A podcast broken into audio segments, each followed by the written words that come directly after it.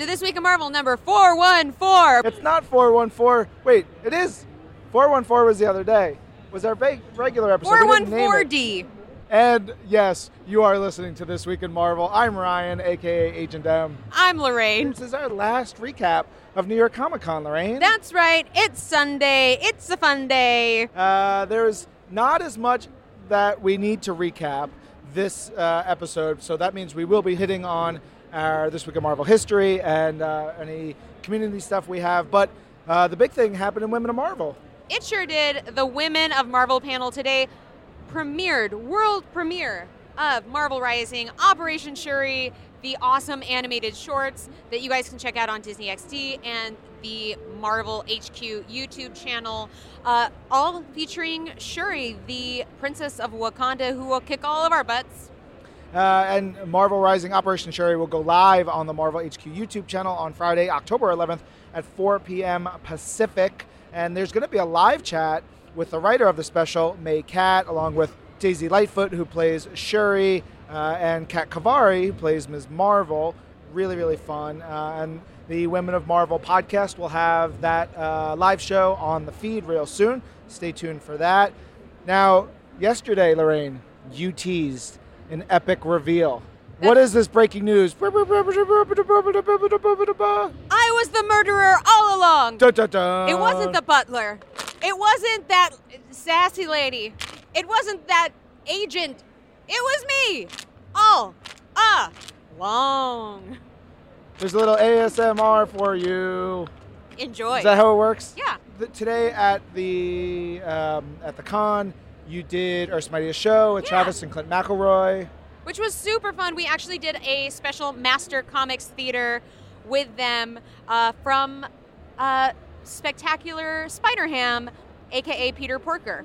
Yeah. So it was super fun, super weird, and they did awesome. Great. Uh, we also did a live uh, special for Marvel's Pull List. Tucker and I played a game with some fans. It was a lot of fun. Uh, and then just before we started recording, the uh, kids' costume event happened. Oh man, the kids' costume event is one of my favorite things of any Comic Con. My favorite, though, might have been the small Carol Danvers that was left over at the end, who was about, I'd say, two years old. No. Just kind of waiting for her mom, just hanging out with her flerken and her little lunchbox that had a Tesseract in it, all downsized to two year old size, so extremely impressive. Oh, very cute. Uh, that was New York Comic Con. Of course, you can watch everything at marvel.com slash NYCC19. You can check it out on YouTube. Uh, we have a lot of coverage. So uh, let's dive right into this week in Marvel history for the week of October 4th through the 10th. Let's go all the way back. You want to read off that first one? In October 9th of 1951, Patsy and Hedy number one is released, which has art by the legendary Al Jaffee. Uh, Patsy and Hedy both have their own titles, but they were so popular they got another book together because what says a great title like Frenemies? Yeah. Then, two years later, October 8th, 1953, Girls Life debuts, which becomes the fourth title concurrently running at the time to feature Patsy Walker. And uh, like, think about that. Few characters have had that many titles at the same time. Usually, their name rhymes with Spider-Man, or is literally Spider-Man, or has an X in the title. It is bonkers.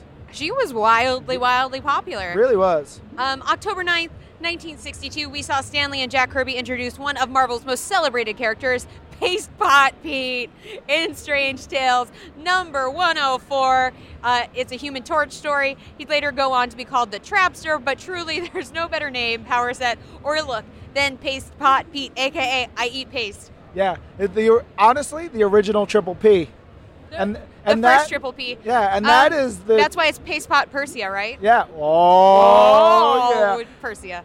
Uh, and then Stan and Jack also introduced the alien race of the ovoids. It's best to avoid them Oh, in. Fantastic Four number 10. I'm going to Ovoid. avoid that joke. In uh, October 8th, 1963, while looking for a new place to do some large experiments, Marvel's first family runs into the Mole Man in Subterranea. It's the first time we meet his quote unquote loyal subjects, the Moloids, in Fantastic Four number 22 by Lee and Kirby. I don't like the moloids. They gross me out. I don't like them. No thanks. Moloids.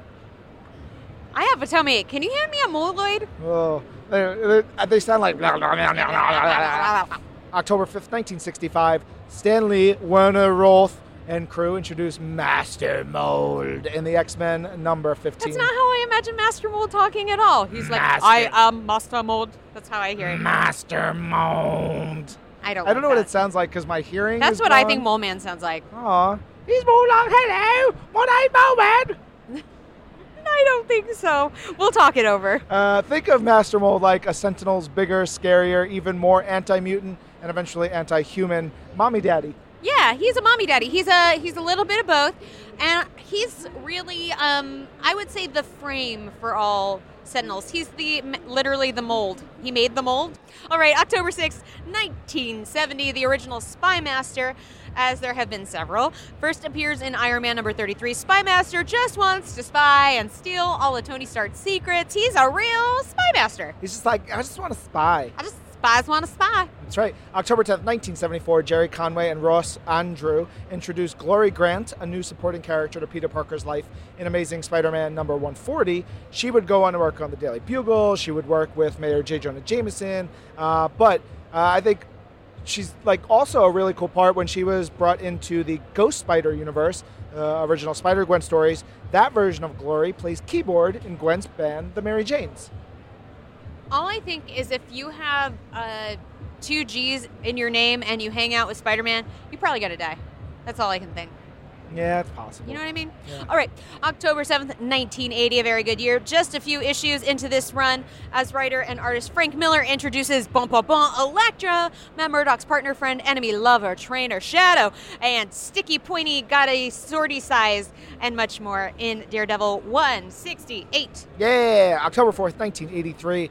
Only a few issues into his run on Thor, Walter Simonson kicks it up a notch again, giving Beta Ray Bill the mighty Uru Hammer Stormbreaker in Thor number 339. They're brothers in arms and honor. Thor and Bill end the issue riding off into space together in a chariot carried by Thor's goats, Tooth Gnasher and Tooth Grinder. It is so rad, so metal. They, I just like everything about that issue, and the end of that is so much fun. I love. I just. It's one of the best stories in Thor history. Yeah. Period. The end. Goodbye. Yeah. Uh, also that day, hailed as one of the best Spider-Man stories. The kid who collects Spider-Man. Yeah. No. Why would you even bring this up? I just recovered. Yep. Uh, the Kid Who Collects Spider-Man by Roger Stern, Ron Frenz, Terry Austin, and the crew in Amazing Spider-Man number 248 is released. It's about Spidey meeting his biggest fan, a young boy named Tim Harrison. If you read it, grab your tissues. Oh, holy butts. All right, here we go. October 8th, 1985. This one is a classic Uncanny X Men 201 by Chris Claremont and Rick Leonardi. It is packed with crucial bits. The first appearance of baby Nathan Christopher Summers, aka the child of Cyclops, and Madelyne Pryor, aka the baby that would grow up to be Bon Bon Bon Cable.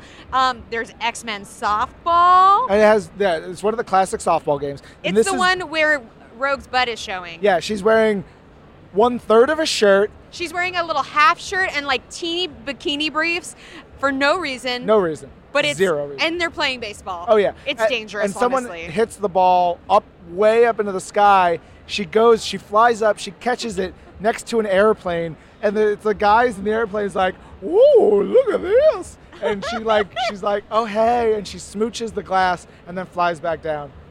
It's That's- so fun. It's so stupid and so fun and so great in every single way. Um, and then they battled for leadership of the X Men between a depowered and Mohawk, Storm, and Cyclops. Storm, Storm, Storm, Storm. Boo, Cyclops. Yay, Storm. She wins. Deal with it. Oh, I know. Spoilers. Uh, if you never read it, too bad. It's great. Read it. Still really great, even if you know the end. October 5th, 2018, the Venom film opens in theaters. It's set in San Francisco, along with a whole bunch of other cool Marvel stuff. Check it out in last week's episode for more Bay Area action. Yeah, that's it. We did it. Wait, was there a community? There's a community. I will say this about our community. Uh, our community was super great this weekend. A bunch of people came up and said, I love This Week in Marvel, which Ryan and I had tweeted out and said, hey, if you come up and say this, uh, whether you say, I love This Week in Marvel or I love Earth's Mightiest Show, we'll come and give you some uh, show swag. And we did that. We appreciate everybody who came to us and uh, said hello. We also appreciate everybody who turned out for the This Week in Marvel panel. If you have not listened to that episode yet, you can. It's out in the world. Go listen to it where you listen to your podcast because it is a real fun one. Ryan is out of control. Shout out to Captain Rogers 44. uh, posted on Twitter, uh, getting to meet some amazing creators at New York Comic Con. Hashtag and our This Week in Marvel. We saw those photos. Um, Robert, those were really great. Uh, he also went, got to see the Runaways panel, the Marvel's Runaways panel.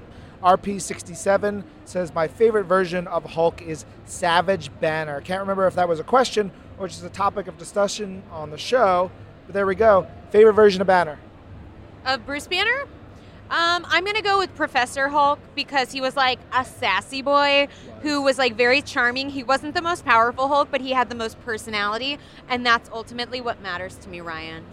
I like that. It's a good answer, Thank you. What about you? Mr. Fix It. Yeah, because he's a big meanie. yeah, he's just such a.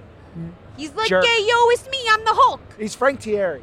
Yeah, he It's is great. Frank Thierry. Uh, Everyone is. Yeah, and RP also says they're one of the offers. If you're a Marvel insider, seven hundred and fifty thousand insider points, you could be drawn into a Marvel comic. He's got What? hundred thousand down, six hundred and fifty thousand more to go. Uh, we'll get back on track with regular this week in Marvel community next week after we recover. Um, I'll be away for a couple of weeks for my honeymoon, but I'll be back. well, we'll be there to record. When do you leave? I'll, I'll be in next week's episode, but the couple weeks after that, I'll be away. So, um, miss me, miss me. When you're away, the cats will play. And the cats are just one person, and that's Ryan. Yeah. Meow. All right, that's it from us. I'm Lorraine, I'm Ryan. and this is Marvel. Meow. Universe.